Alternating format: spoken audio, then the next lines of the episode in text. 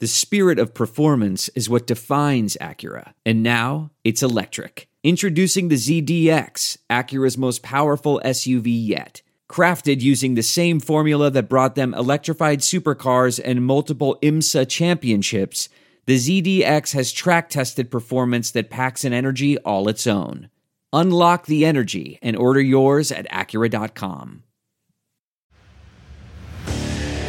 What makes a life a good one? Is it the adventure you have? Or the friends you find along the way? Maybe it's pursuing your passion while striving to protect, defend, and save what you believe in every single day. So, what makes a life a good one? In the Coast Guard, we think it's all of the above and more, but you'll have to find out for yourself. Visit gocoastguard.com to learn more. It's that time again. That late night tape grinding, coffee slurping, combine heroes, rampant rumors, comment section shouting, he'll never be there, pro day, jet set, pick packaging, sleeper hunting, madhouse report writing, sprint to the finish, we all know as draft season. Let's get it on.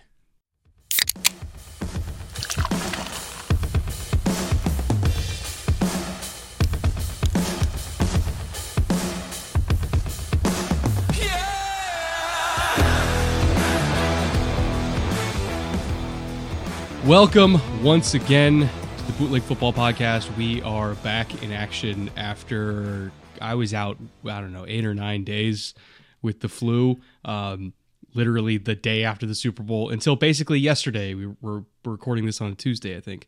Uh, so, yeah, straight up like an entire week, I was out with the flu.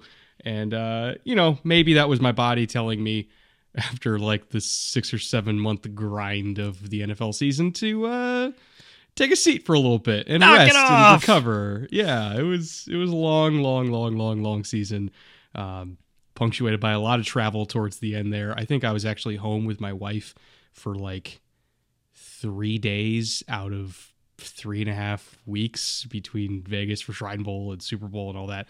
It was uh yeah, it was a grind, but we're through it. We're through it, and we took our week to recover, and it's draft season now, so we get to talk about uh, the fun stuff, which is every single franchise in the NFL having hope again. This is like the little slice of the calendar year where everybody has hope and everybody has uh, you know something to look forward to, which is new players getting added to the roster. Uh, we have a lot coming up in draft season. We have a lot coming up on today's show specifically, which is uh, really kind of an introduction to the 2023 NFL draft, you know, talking about the strengths of the class, the weaknesses of the class, because this is definitely not perfect class. But I also think that it has some strengths that maybe people, um, you know, haven't haven't acknowledged as much as they should. And so our goal today is to kind of introduce you to if you need a specific position, can you or can you not find it in this year's draft? But before we get to all that, EJ, buddy, how was your week off? Uh, I didn't have a week off. Um, I just left you alone so you could heal. I hit the bricks when I got home in terms of draft season. Um, we had a great intro primer at Shrine Bowl. Talked to a lot of great players there. Did the tape work specifically on players that were headed there or to the Senior Bowl because both those events happened sort of in tandem. And then you come home and you have the rest of the class plus all of the work to do to get organized. So the way I do this is basically about 10 days after the draft ends, I start next year's roster. And that gets added in little dribs and drabs to about four different places for about seven or eight months. And then you get to the point where you're like, nah, I gotta get my gotta get my crap together. Gotta do it, gotta put it all in one place, gotta hone it down got to send it off. Now I do that to get edited by people that know more than I do about people that are returning and transfer portals and and all that. And is this guy in there? And check this and check that. So I did all that work, got my database all cleaned up, and then I start my top 120, 125 ish familiarization tour. And that's a quick run through tape, highlights, uh, notes I have, and making sure I've got guys kind of in the right slot. And so I've been doing all that. I'm not quite through that, but I I, I got quiet on social media and I just like fired up the TV, fired up the computer, fired up the laptop all at once. And that's what I've been doing. So today is kind of a celebration because we get to start talking about all that. And I have something special. Uh, Seven Seas Brewing, right down in Tacoma, did a limited release of a beer I really like, a black IPA. Um, and I happened to find it at the store the other day, and I was like, "This is perfect for the kickoff. This is great." So I'm going to crack this puppy open, have a beer, and do what we founded this podcast to do, which is have a drink, talk about football, and uh, enjoy each other's company.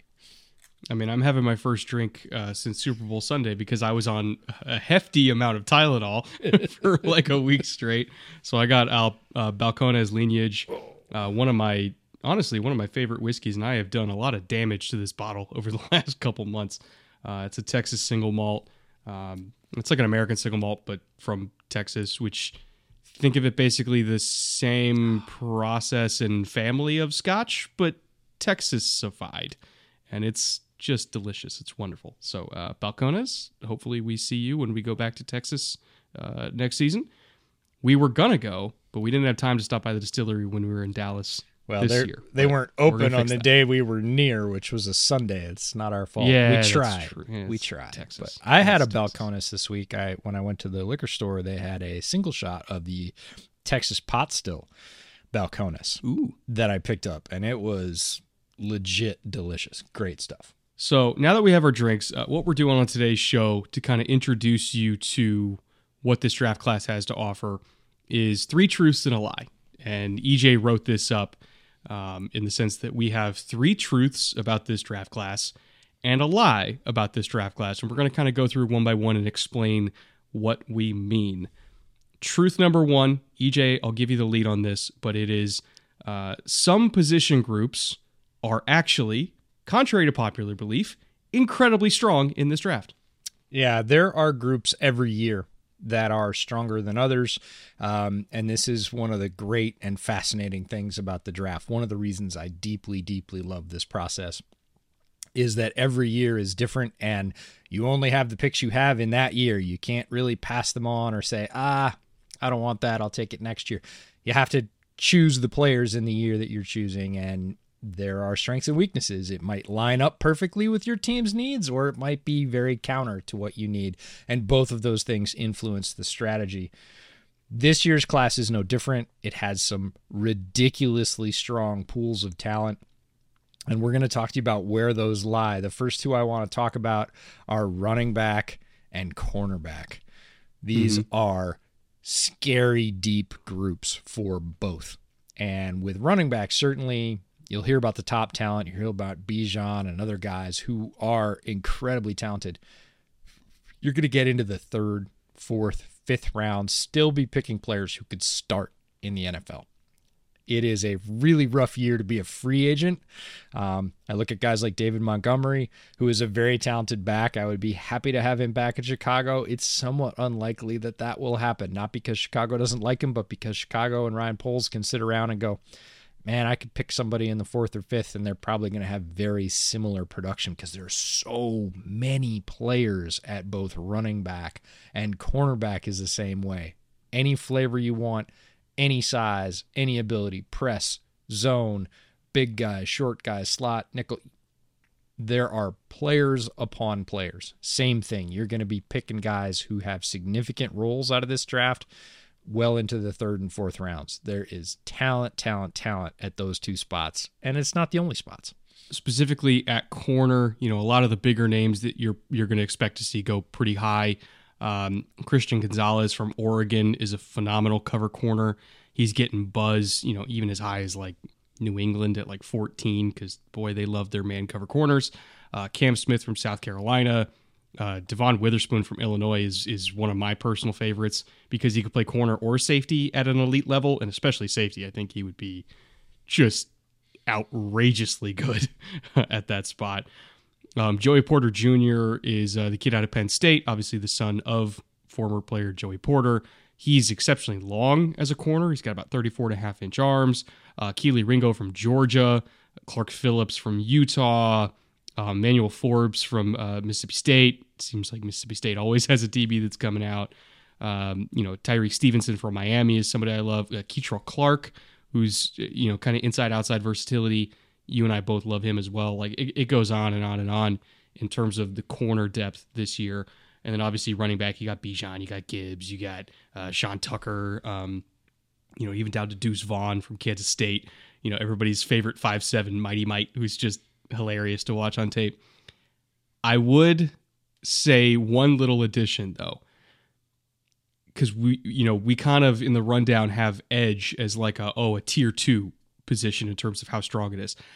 I would suggest that edge is actually one of the tier one positions in this draft class. And, you know, last year's edge class got a lot of attention. You know, Travon Walker, Hutchinson, um, you know, Arnold Ebiketie was somebody we loved, you know, Kayvon Thibodeaux.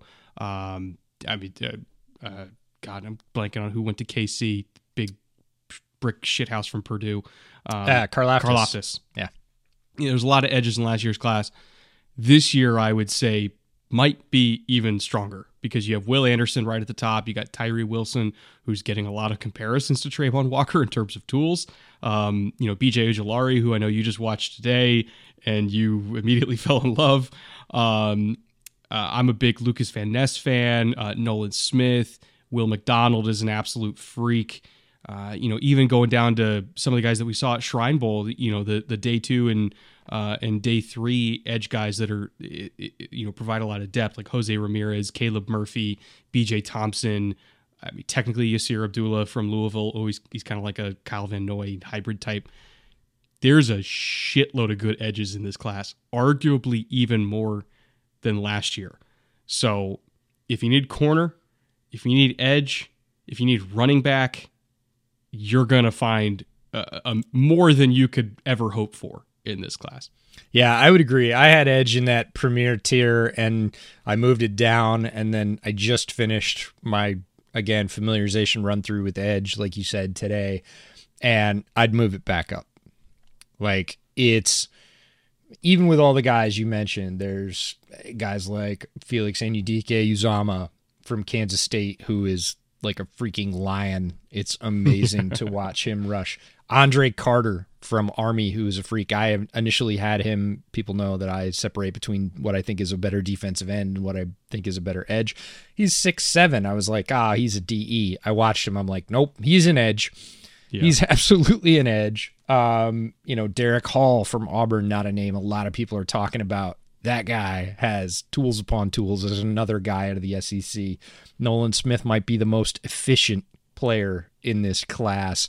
Uh, he's not necessarily going to wow you with any of the measurables. They're not bad. Again, he played edge for Georgia, but he just, that guy hunts. And then when you really start to move into what I call defensive end and then true defensive tackles, there's a lot of those guys too. If you need, you know, let's just say front five help in mm-hmm. this draft, you've got choices. Like you do not necessarily have to pick one of those guys early, and typically you do. Typically it's a premium position. If you don't get your edge in the first round, round and a half, you're not going to get somebody that's going to contribute. Just based on numbers alone, that's not true in this draft. I would also say like the the kind of like undersized you know hybrid uh, you know can he play five tech can he be like a three technique on passing like there's a bunch of those in this yep. class as well, like uh, Keion White, uh, Calijah Kancey, um, Ade Ade from Northwestern. Yep. Um, Desjuan Johnson is like one of my absolute favorites in this class. Um, Moro Ojomo, you know, is getting a lot of buzz in that type of role. Like, like I, I just I can't recall a defensive line class like this one. And like, and I, I, maybe it's because the COVID year finally caught up, and where just all the numbers are getting slammed together into one year. Um, but it's it's pretty ridiculous. Like, I guess in terms of true like nose tackles or like you know guys that you could play at two eye and say go stop the run there's not like as many of those as maybe some years, but it's not like it's bad. I mean, fucking Jalen Carter is in this class, who's like, no, I mean, you've got Jalen Carter, Jalen Carter, who might be the best player, period, regardless of position in the draft, yeah. is in that categorization. But Keanu Benton from Wisconsin is oh, I love him, really good. I love him. Yeah. Um, you know, you've got Bryan Bresee in there, who is a defensive tackle for sure. Karl Brooks fits a little bit more in that sort of tweener group that you were talking about. We talked about Carter. Um, Gervon De- uh, Gervon Dexter from Florida is really talented guy that played in the middle for them. We haven't even mentioned Siaki Ika, who is ridiculously quick for his size and powerful. Um, you know, eh, defensive tackle does not lack. We just talked about how good defensive end was and how good edge, pure edge was. There are dudes on dudes. If you need front five in this draft, you are, as a general manager, really happy. You do not have to pull the trigger quick. You do not have to trade up. Um, we didn't even get to freaks like Zach Harrison, who is an absolute monster as a true, what I think, defensive end. Um, you know, there are just, you keep watching and you're like, damn, he's good too. Damn, he's really good. Damn, look at the size of that guy. He's, he can really move. And it just goes on and on. It reminds me a lot of um, the 2011 NFL Draft, which was the the Von Miller, Marcell Dareus, um, Aldon Smith, uh, J.J. Watt was in that class. Robert Quinn, Ryan Kerrigan, uh, Cam Jordan, uh, Muhammad Wilkerson. Remember him? Cam Hayward. Uh, I think Justin Houston was in that class as well. Like that. That's the type of class we're talking about here, where there's uh, you know the obvious stars at the top, but just the sheer depth is is almost overwhelming. Um, now the tier two strong positions, not to like belittle it or anything like that, but in terms of positions that are also very strong, but not quite like ridiculously historically strong, uh, tight end and interior offensive line. Not tackle. We're talking about the interior offensive line. A lot of really, really, really good players in those groups as well. Um, tight end, you know, the headliners, uh, Michael Mayer, Dalton Kincaid, Darnell Washington, you know, they're they're going to grab a lot of the uh, a, a lot of the press. But I mean, Luke Musgrave is a favorite of mine. He's going to go somewhere on day two. Uh, Luke Schoonmaker from Michigan, uh, Latu from Alabama, Tucker Kraft from South Dakota State is just this giant, you know, rumbling, bumbling uh, jack that we at least you know, I first saw him when I was watching Pierre Strong, and I was like, "Ooh, okay, file that one away." And now it's his year to come out. And he's really, really fun. Um, even going down to North Dakota State, uh, Noah Gindorff, who's just this 6'6", 270 275 pound moose, who you know got hurt early in the year, and so he he couldn't participate for the rest of the year, and he couldn't participate in any bowl games and, and Shrine Bowl and anything like that. But like, he is gigantic. He is strong. He is fast, and you're going to get him somewhere on day three as just this huge Y tight end out of freaking nowhere, and fans are going to love him. So th- that's the type of tight end class this is. That you're going to get that kind of prospect as like the 12th tight end off the board. Yeah. And folks that are looking at the top of the board, as they well should be, because there is really quality talent. You name most of it. Um, you know, if you don't get a Dalton Kincaid, relax. You know, you might get Davis Allen two to three rounds later. And pretty similar in a lot of ways in a lot of the Yeah. strength areas. So again, guys on guys, different levels, different roles, uh, better than last year when you're looking at like last year, guys like, you know, Isaiah Likely was was really good and we knew he was gonna be good in a role. He had a good role for the Ravens. His teammate Charlie Kolar, like you look at a guy like Charlie Kolar versus a guy like Davis Allen, I'll take Davis Allen. He's more dynamic, right? And they're gonna go probably in a similar range. So very strong tight end class. A lot of players. Again, we've kind of been waiting for one of these classes where there were a lot of really good options down the board, and teams needing one can can wait and pick a good one. This is that year. You talked about interior offensive line, the centers and guards. Again, some really top end stars, the John Michael Schmitzes of the world, uh, who are some of the most, some of the safest players in this draft. Uh, GMs love interior offensive linemen in terms of taking them up high. The bust rate's really low. Um, you just know that you're going to plug that guy in. He's going to play anywhere between seven and 10 years and be really, really good. Um, but then a lot of that mid round talent. We talk about guards, the sweet spot being sort of third to fifth round. Lots and lots of guys. We've got interviews with guys from Shrine Bowl who we love in that range coming out. And then another one that sort of snuck up, we talked a little bit about defensive tackle, but inside linebacker. Talked about all the flashy guys, the outside guys. Inside linebacker is crazy good. like nobody's talking about how good inside linebacker is, and it's not one guy or a couple of guys or three guys. Like I'm eight, nine guys deep into this class, and like seven of them are like, yeah, give me him. Like he's I think great. it's because unlike some other previous classes, there's no guy at like the very very top who's just obvious, right? You know, like when Tremaine Edmunds was coming out, everybody's like, "Oh, that kid's 19 and 6'4 and 250 and cover slot receivers." Like, yeah, sure, fine, sign me up for that. There's there's no that type of prospect. But it doesn't mean that there's not a bunch of really, really, really good ones, right? Like the one that, that you and I went back and forth on, um, Daiyan Henley from Washington State is now picking up some buzz uh, this week. And I think once the combine happens, he's just going to take off like a rocket ship because he's going to be 230 pounds and running 4-4 and just absolutely crushing all the drills and looking like a, a wide receiver in the movement drills. Like there are still really, really, really good linebackers in this class. There's just not the one that's like obvious headline grabbing, you know, mega talent that we're used to. And I'm going to say yet because there's a couple of guys in this class that have that potential. And we're going to see some of that as the combine buzz starts. DeMarvion Overshown, who we saw in Texas live against UTEP, is freakish in, in every possible measurable. He is tall. He's he long. could play safety. yeah, he could. he really could. He he has those sort of Isaiah Simmons vibes to him. Um, but another guy that very few people are talking about, but that's going to change very quickly after the combine is Drew Sanders out of Arkansas.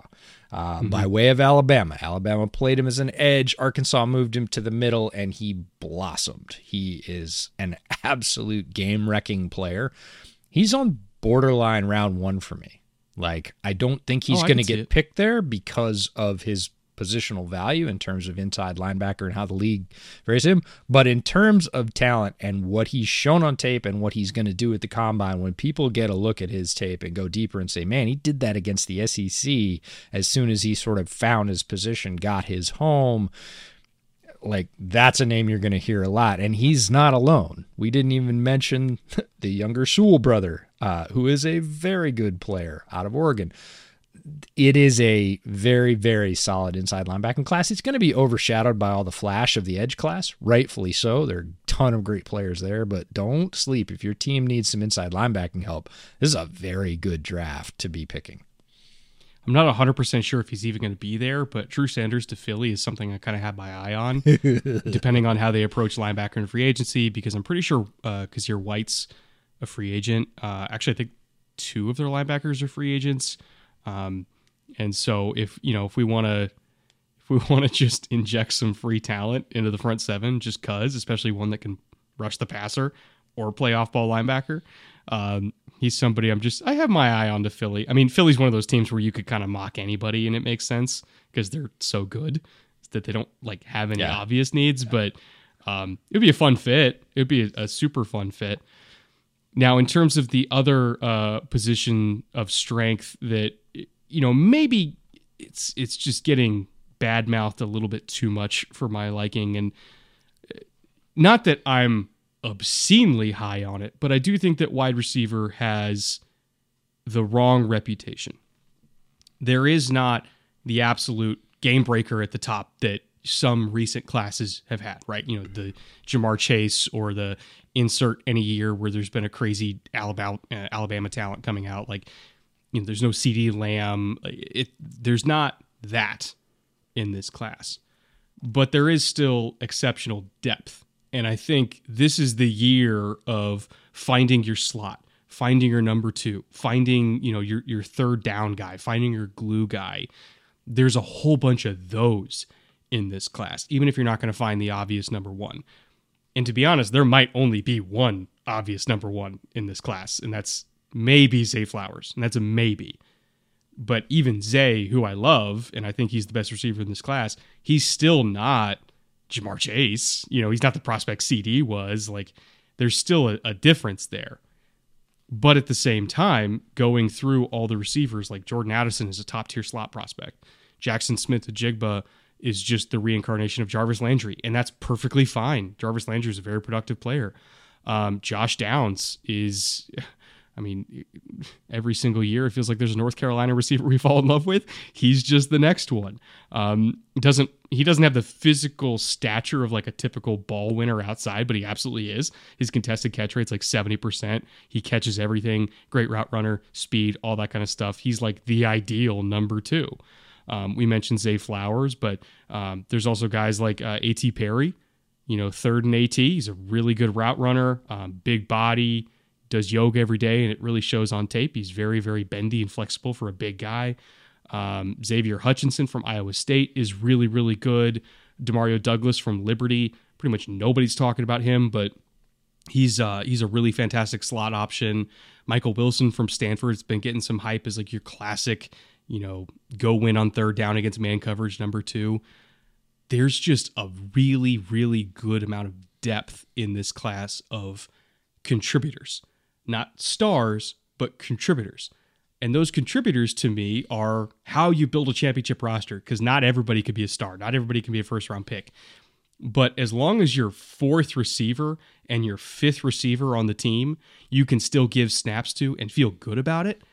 That's where you find these types of guys the guys that are going to be backups on your team, but backups that won't completely shit themselves once they get on the field. That is what you find in this receiver class, and there's a lot of them to pick from. Yeah, again, you're going to have options down in the third, fourth, fifth round if you're looking for role type players. Guys that, you know, are going to go at the top. Jalen Hyatt's going to go extremely high because he's a scary player. We're going to talk more about him but he's a guy that scares defenses. And as an offensive coordinator, you want a lot of guys that scare defenses. Um, Quentin Johnston from TCU is is arguably one of those alphas, right? Some teams will see him as one, some teams won't. Uh, but again, a scary player who can win a lot of balls on the outside. And if you don't have a number one, Quentin Johnston sure looks like a guy you could try for.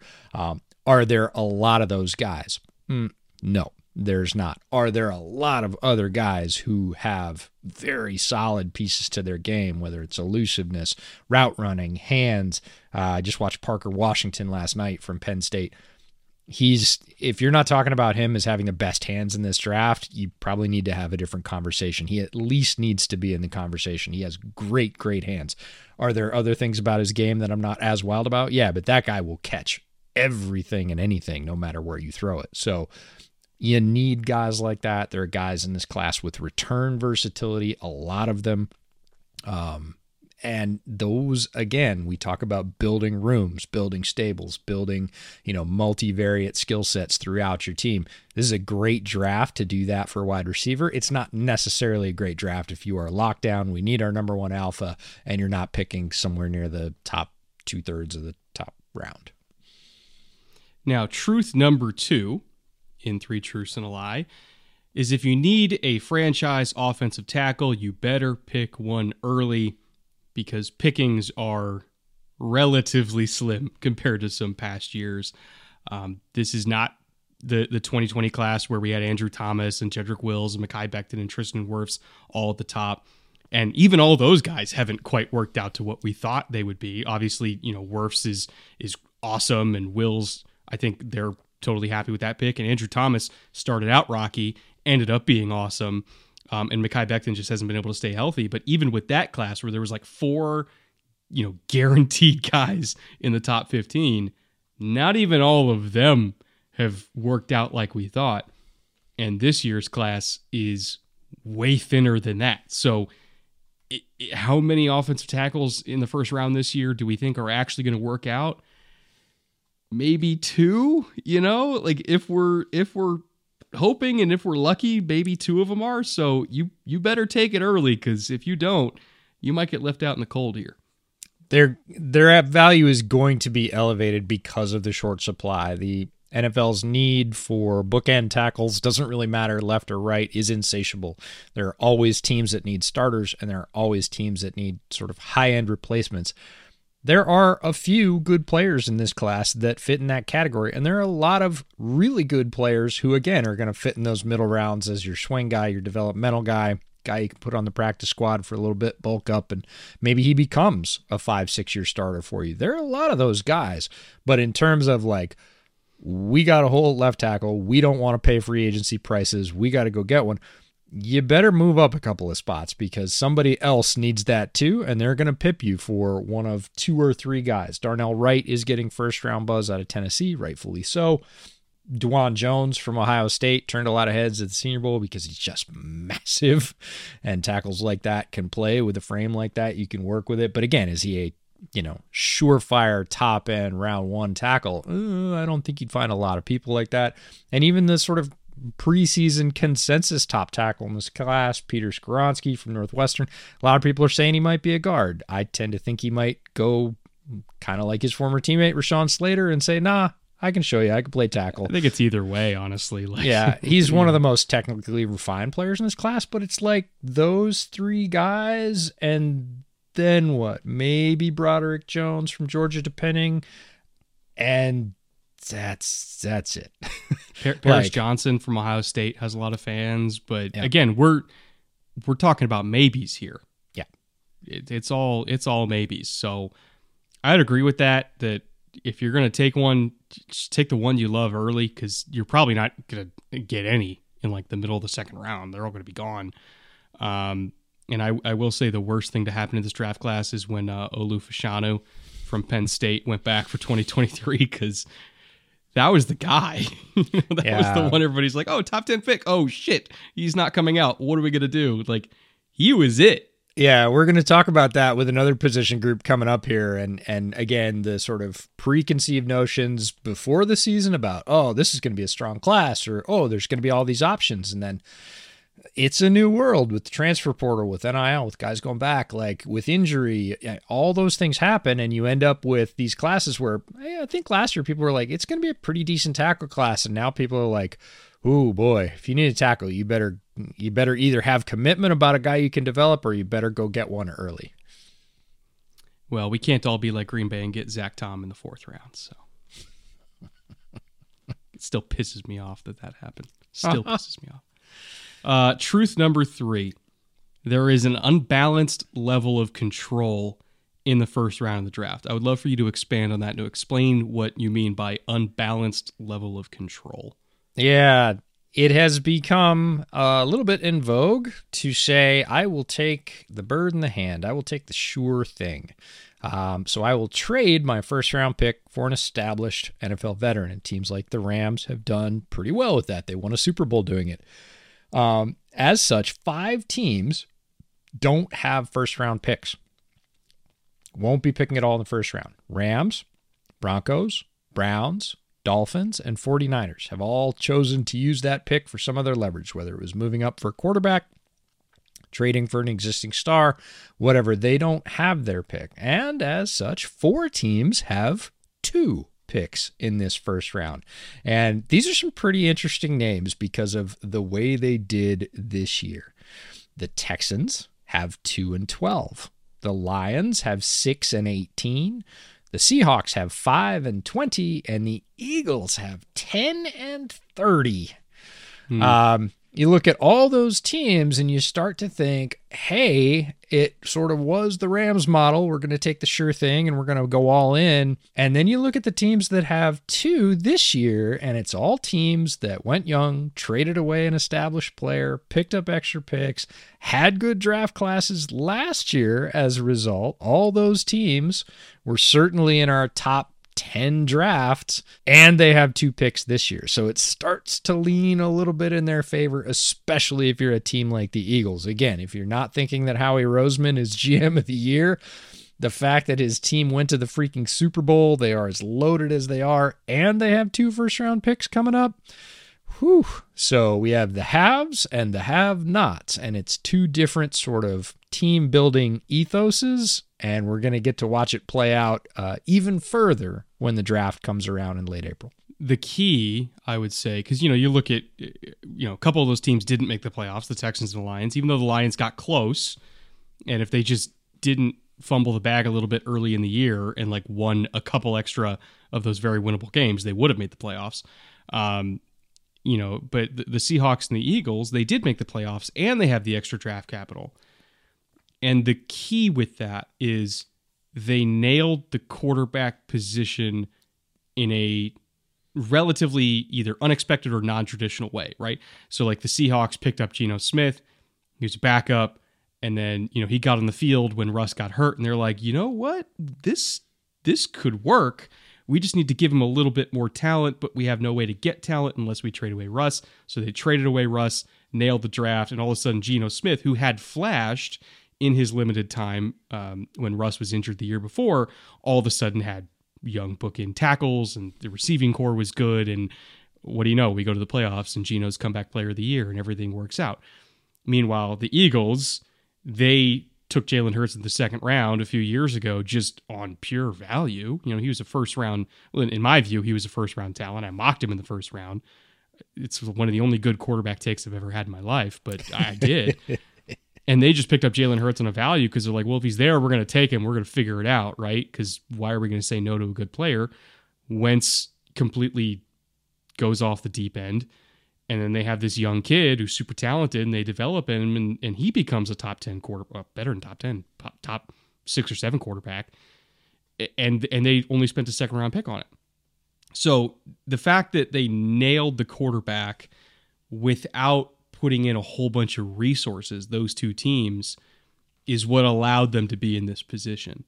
So the moral of the story is for the other two teams, you know, does Jared Goff continue at this trajectory with Detroit where, you know, they nail the quarterback position, trading away Stafford, getting Goff back. Everybody at the time was like, ah, that's that's not an even trade well, if Goff keeps playing like this, it kind of is, right? And you get the extra pick, and Goff is playing well.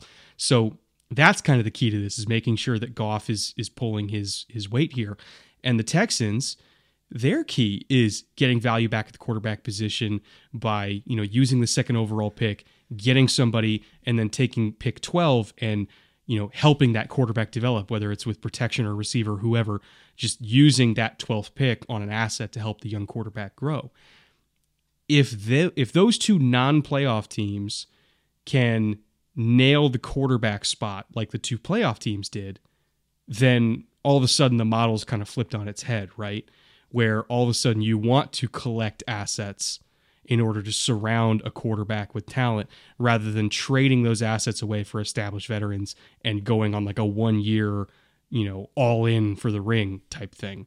Um, it is kind of a fascinating discussion because I think it goes back and forth in the NFL. It worked for the Rams, it worked for the Bucks, and everybody's like, that's the new way to do it. You know, you, you, you trade away assets, you get veterans, you go all in for the ring, you win the ring, and, and when it all blows up in your face, who cares? You could sleep better at night because you got your trophy. Well, the Eagles went to the Super Bowl, came very close to getting a trophy, and they have the future secured. The Seahawks went to the playoffs, are only a couple pieces away, and have their future secured. The Lions, honestly, are one of the most exciting teams in the entire NFC going into next year, and everybody thinks they're going to win the division, and their future secured.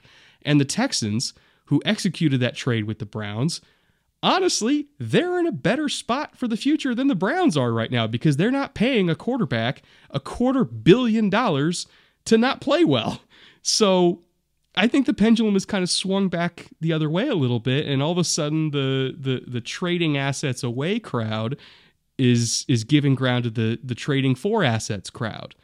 And I'd be really, really excited to see where it goes over the next 18 months or so. Yeah, it's fascinating focal point of those two really differing sort of pole positions, ways you get to be good in the NFL, and how quickly it changes, and how many people bagged on the approach of the Texans, of the Lions, of the Seahawks, not necessarily of the Eagles. A lot of people, including us, were very high on what the Eagles are doing, but Howie Roseman's a wizard, so that's different. Um, you know, a lot of people were down on the Seahawks. Nobody thought they were going to make the playoffs, and everybody thought they were just going to take their medicine year and then go get a quarterback and then get good. Well, they kind of did it in the reverse order um, on the strength of great drafts. So, again, the draft becomes a focal point for hey, what's the reigning team development meta and what works for people? And again, like you said, which elements do we have to nail? To make that work. And some teams will and some teams won't. And then there will be a fascinating third option of somebody that sort of goes down the middle with a, you know, maybe a retread. Maybe somebody brings in, you know, Carr and says, "Hey, we're going to do a little bit of little bit of column A and a little bit of column B," and they win it. Uh, so it's a it's just a never-ending shift in the league that's really cool to track. If the Jets do win a Super Bowl, again, I have no idea if, if Carr is going to sign with the Jets at the time we're recording this. If the Jets win a Super Bowl with Carr, it's not that I'll be stunned, but I will be surprised. Sure. Right? And, and it's nothing against Derek Carr. He's a good quarterback. but I will be a little bit surprised. It's that the Jets won the Super Bowl. It's more so that all of a sudden, like that model worked, right? Yep. Like of the hey, let's go pay a lot of money for a veteran quarterback who isn't Tom Brady. Yeah. And all of a sudden we it's that would be one of the the only times that I think that gamble, which we have seen so many times over the last like 10 to 12 years, right? Of like a solid upper middle like lower upper tier quarterback that switches teams because his old team is just like we can't get over the hump with him. We're going to jettison yeah. him, and then all of a sudden he goes somewhere else and wings. Like the Vikings have been trying that with Kirk Cousins for how many years now? If it works with the Jets, more power to them. God bless them. But there's a lot of teams that have tried that and not not worked out. And what they didn't have was again the strength of two very strong Joe Douglas drafts to basically plug that quarterback into and say, you've got protection, you've got weapons, you've got a crazy effective defense. Like you just need to be the guy that does your job, your 111th. You don't have to be that quarterback that really sort of takes the team on your back and elevates them. You just have to be good enough to use all this talent we've assembled. And a lot of teams can't say that. Or you could pay $45 million a year for Daniel Jones. Oh God, there's there's no way. There's no way. Well, I, I will say this that it's something that Daniel Jones and I have in common. Wanting $45 million a year. yeah, I too want $45 million a year. He has a somewhat better chance of getting it, but not a good one. I have zero chance of getting it, but that's okay. We both want it. yeah, there's there's zero chance they give him 45 million. Like I I would eat a shoe if they pay him 45 million dollars a year it's just it's not going to happen. Um, speaking of quarterback, by the way, that's probably the best segue we're ever going to get for the one lie of three truths and a lie, and that lie is this is a great year for quarterback. Expand on that. Yeah, great is the key here. There are good players at quarterback in this year's draft. There may even be players that eventually become great through a development cycle similar to some other players that we've seen, or at least one other player that we've seen in the league. But there are not a stack of sure thing quarterback prospects at the top. And when you listen to decision makers around the league and you talk to them, it becomes readily apparent pretty quickly that eh, there is no consensus. No one is absolutely set. There's no Andrew Luck in this class that everybody's like, oh man, I wish I had a pick. I'd go get him. There is no Trevor Lawrence in this class. That is, you know, people have been talking about him for three years, and now he's finally here. And yep, he is as advertised, and yep, he's worth that top pick. There are good quarterbacks in this class, and there may be quarterbacks in this class that end up becoming top 10 talents in the NFL. But there is a space between here and there, between A and B. And a lot of that annual hmm, trope that we hate, which is, oh, but just wait for next year's quarterback class. Kick it down the road. There's all these quarterbacks that are going to be available. That started, that narrative started before a lot of very good players decided to return to school for different reasons. You've got Spencer Rattler going back to South Carolina. Phil Jurkovec got hurt again. Michael Penix, regardless of what you think of him after his breakout year, Washington decided to go back for like a ninth year of eligibility. And the list goes on and on. There are others. So there's five or six or seven good quarterbacks that people were projecting to be in this class. And quite frankly, if they're still here, if they're in this pool of selectable prospects, people have a very different opinion. Are any of them Andrew Luck type prospects? No, but there's a lot more to choose from, and teams love flavors when it comes to quarterback. Everybody wants something different. And if you have that entire menu to choose from, it's a lot more palatable. as it is, this class has been trimmed down. There are two, maybe three top talents. There are three or four mid level talents that people think can ascend, have that potential, but they are riskier bets, and GMs dislike risk typically because if they're wrong, they get fired. Yeah. And that means there's no can't miss quarterback prospect at the top. That shakes up the entire power structure of this draft. And again, we go back to that word great. This is not a great year if you need a quarterback. Can you get a quarterback this year that will serve your needs? Yeah, you certainly can. There's some very quality players here that have some really good strengths and some players that have incredible potential.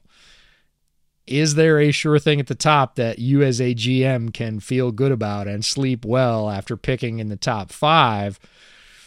If there is, you have more commitment than we do um, about this quarterback class. So this is not a knock on the guys that exist in the quarterback class. This is a it is not the classic sure thing lockdown can't miss type year for quarterback. In regards to the you know the the wait till next year comments, um, to me it's it's not a question of depth. You know the the seven guys or whatever that that went back that could have come out. To me, it's about the sentence isn't wait till next year's class. The sentence is wait till next year's class when Caleb Williams comes out or Drake Maye or Drake Maye, yeah, like the one B, right? There's a lot of franchises in the NFL, even if they're not admitting it, they're doing math. They're doing math because they're trying to figure out can we get up there? Can we do it? can it? We hold out one more year without getting fired. Can we? Can we get Caleb? Because Caleb is the Trevor Lawrence level prospect. He right. is the Andrew Luck level prospect of like the oh my god, I will do anything and everything to get this kid. I will I will give up 3 drafts for Caleb Williams. Like if there's there is no amount of capital that teams will not pay to get him. Mm-hmm. He's the fucking dude. like straight up. That's yep. the evaluation. The fucking dude. He's yeah. one of the only guys that I am comfortable comping to Patrick Mahomes. The only other one I've ever done it for, it, you know, since Mahomes became Mahomes, there's only other one prospect I've done that, and that's Joe Burrow, where I said yeah. he plays like Mahomes. Yeah. Not the same arm talent, but in terms of play style, like they were pretty comparable. And then Joe Burrow became a top two quarterback in the league, right? Caleb Williams, other than Joe Burrow, is the only other quarterback prospect where I'm like, God, that looks pretty close, right? It, it's it's special, it's rare it's something that teams will give up their house for. And so, looking at this year's quarterback class, you know, if the Colts take Will Levis at four and then they suck next year, uh, they're they have no qualms about going after Caleb Williams and and doing a one year switcheroo. Like it's not the same.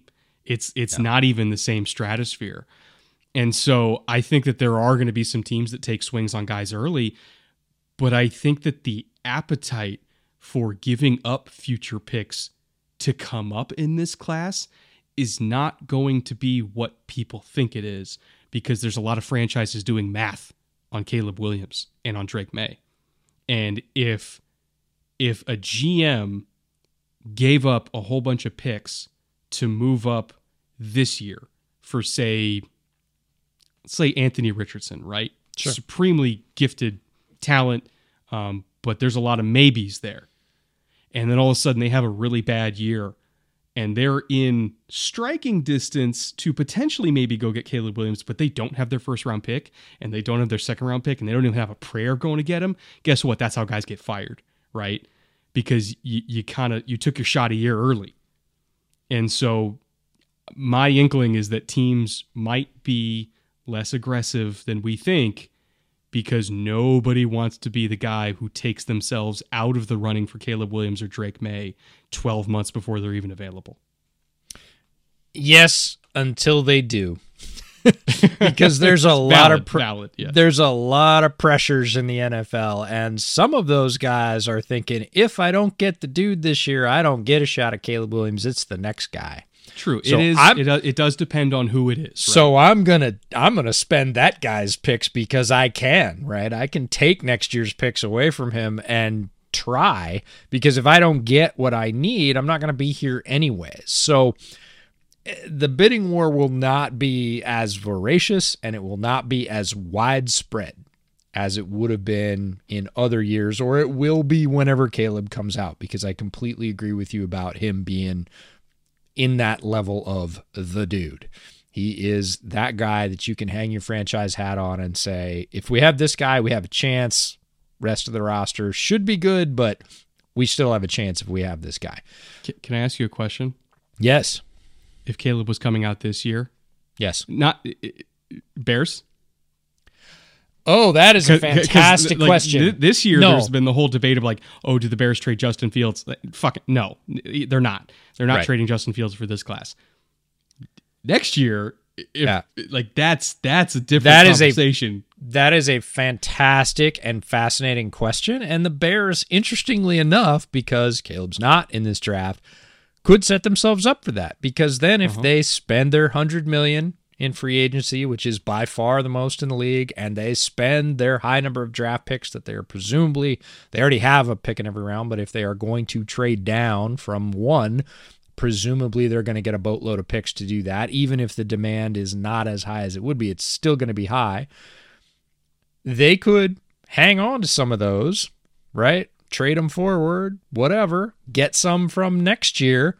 And if with all this new talent, several new linemen on both sides of the ball in free agency in the draft, a few new receiving weapons, a shiny new running back from the middle rounds because they're good at picking those, and then Justin doesn't take the next step, then you're staring at having somebody else's first round pick as well as your own next year. And Caleb Williams is sitting there. Maybe you make that choice.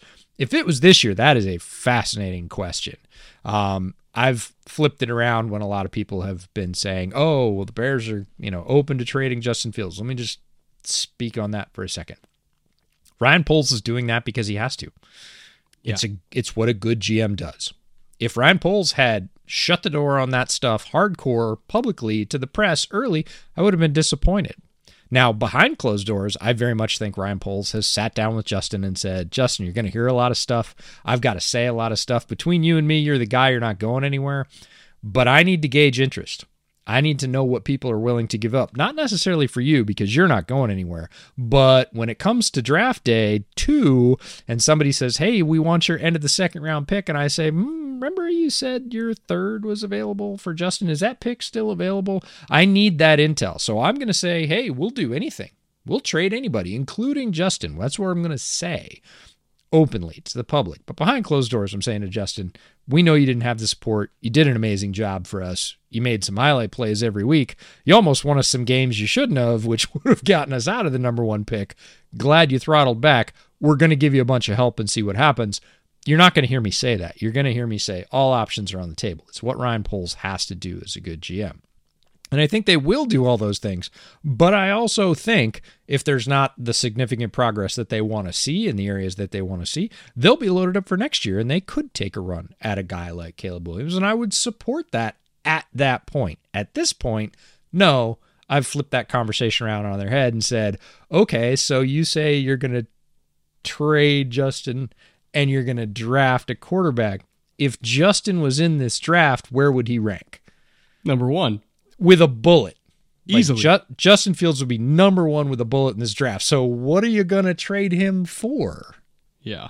Nothing. So I think that's why you're hearing those things. I think that's the reality of what's happening there. And next year it becomes a fascinating argument, and the Bears could well be set up to make a run then too, if they haven't seen what they wanted to see with all the improvements that we expect are coming in the offseason. Best case scenario is they trade down with the Colts. The Colts somehow are complete ass again and pick first, and then the Bears get first pick. And at that point, they would already know what's going on with Justin. Yep. Because if Justin's playing well, you we just keep this train rolling and we turn two first round picks into like 11 first round picks or whatever it is going to be for Caleb Williams. Because if they don't need Caleb Williams and Justin's doing his thing, then they get the largest draft haul ever, probably. Like it would make the Herschel Walker trade look like nothing, you know, because, It would it would be somebody's entire fortune. and then Ryan Pace can just, you know, build the statue outside Soldier You Field mean- for all I care. You mean Ryan Poles? what did I say? Pace. Oh, wrong Ryan. I Way know. wrong Ryan. I, it's the thing is like Yeah, they just went for the same initials. That's all we did. Oh man. Well, that was three truths and a lie. Hopefully, it kind of gave you guys um, a good little primer for this draft class and what it has to offer and what it what it doesn't have to offer. Uh, to be nice about it, it's not the strongest draft class we've ever seen, but it's also a strong draft class, and I, I think it, it, gets misrepresented. Um, maybe that's a harsh word. I think it gets misunderstood yes. by a lot of people in the media because maybe they haven't dug quite into the depth yet. But there are a lot of gems to be had. And conveniently, we have our 10 gems episodes coming up very soon. We uh, our annual 10 gem specials where we kind of go over our 10 favorite players, uh, both on offense and on defense. They're not all necessarily going to be first rounders. They're not all you know late round you know diamonds in the rough. It's just guys that we really can't live without. And you guys love the annual 10 gem specials. So uh, those will be on their way very, very soon. Yeah, and we've got a lot of other content coming as well. What's next for bootleg throughout draft season? As you know, it's one of our favorite times of year. We're going to have a weekly draft focused podcast. 10 gems will be the first couple of those after this, and then we'll continue to roll that on. Those will come out midweek. Um, we're going to try a two hour live stream every other week. We're not going to hit every other week necessarily in true bootleg fashion, but we know that everybody needs to blow off steam, get in the comments section, ask us questions that we didn't answer on the pod. Hopefully, that'll be a mechanism uh, for all that fun stuff to happen. There'll be some updates uh, live from the road, probably some draft specific site visits. We're going to be trying to go to a couple of pro days here and there. And then, of course, the full on bootleg draft live stream, three days. We will be in Kansas City. It'll be the first time we're at the location of the draft. So that's going to be a ton of fun. And then we're going to keep rolling all the prospect interviews we got uh, at the Shrine Bowl throughout this process. So you probably see two of those dropping a week as well probably going to have content about four days a week during draft season, uh, even on the weeks we're traveling and and doing other things. So Going to be a very full slate. Um, I've got a bunch of regional radio appearances coming up for the combine, which is is new news. I'll be guesting on some other podcasts as well. Uh, Brett, I know you're doing the same thing. Um, it's gonna be pedal to the metal from now on. Yeah, uh, draft season in many ways is even busier than the regular season for yes, us because we're doing all of our normal shows and watching like 250 prospects. So uh, buckle up, folks. It's it's going to be a good one. But you guys are going to love everything that we got coming. Uh, really can't wait to share it with you all. Uh, first interview, as you know, Chandler Zavala is coming out this week. Probably either the day before or the day after this podcast, and then we got uh, Kei'Trel Clark, A.T. Perry. Like, it, there's a lot. There's a lot. So uh, if you guys are still here this late in the episode, thank you for that. Make sure to drop a like and a comment and all that good stuff. Help us with the algorithm. We really do appreciate it. Thank you to all of our executive producers as well over on the Patreon tier Marat, Consti, Caden, Andrew, Taylor, Liam, Connor, Joey, and Mike L. We appreciate all of you guys for helping to make this show possible as well and uh, for being patient while I recovered from my flu. Uh, you guys are you guys are all amazing, and we can't wait to talk to you guys very soon. Um, and with that, EJ, why don't we get out of here and uh, go start our work on the 10 gem specials? And go back to watching film because that's what we do in between all of this. But uh, love you guys all very much. Uh, we will see you from various places over the next uh, eight to 10 weeks as we head towards the draft. Uh, and until then, take care. Later.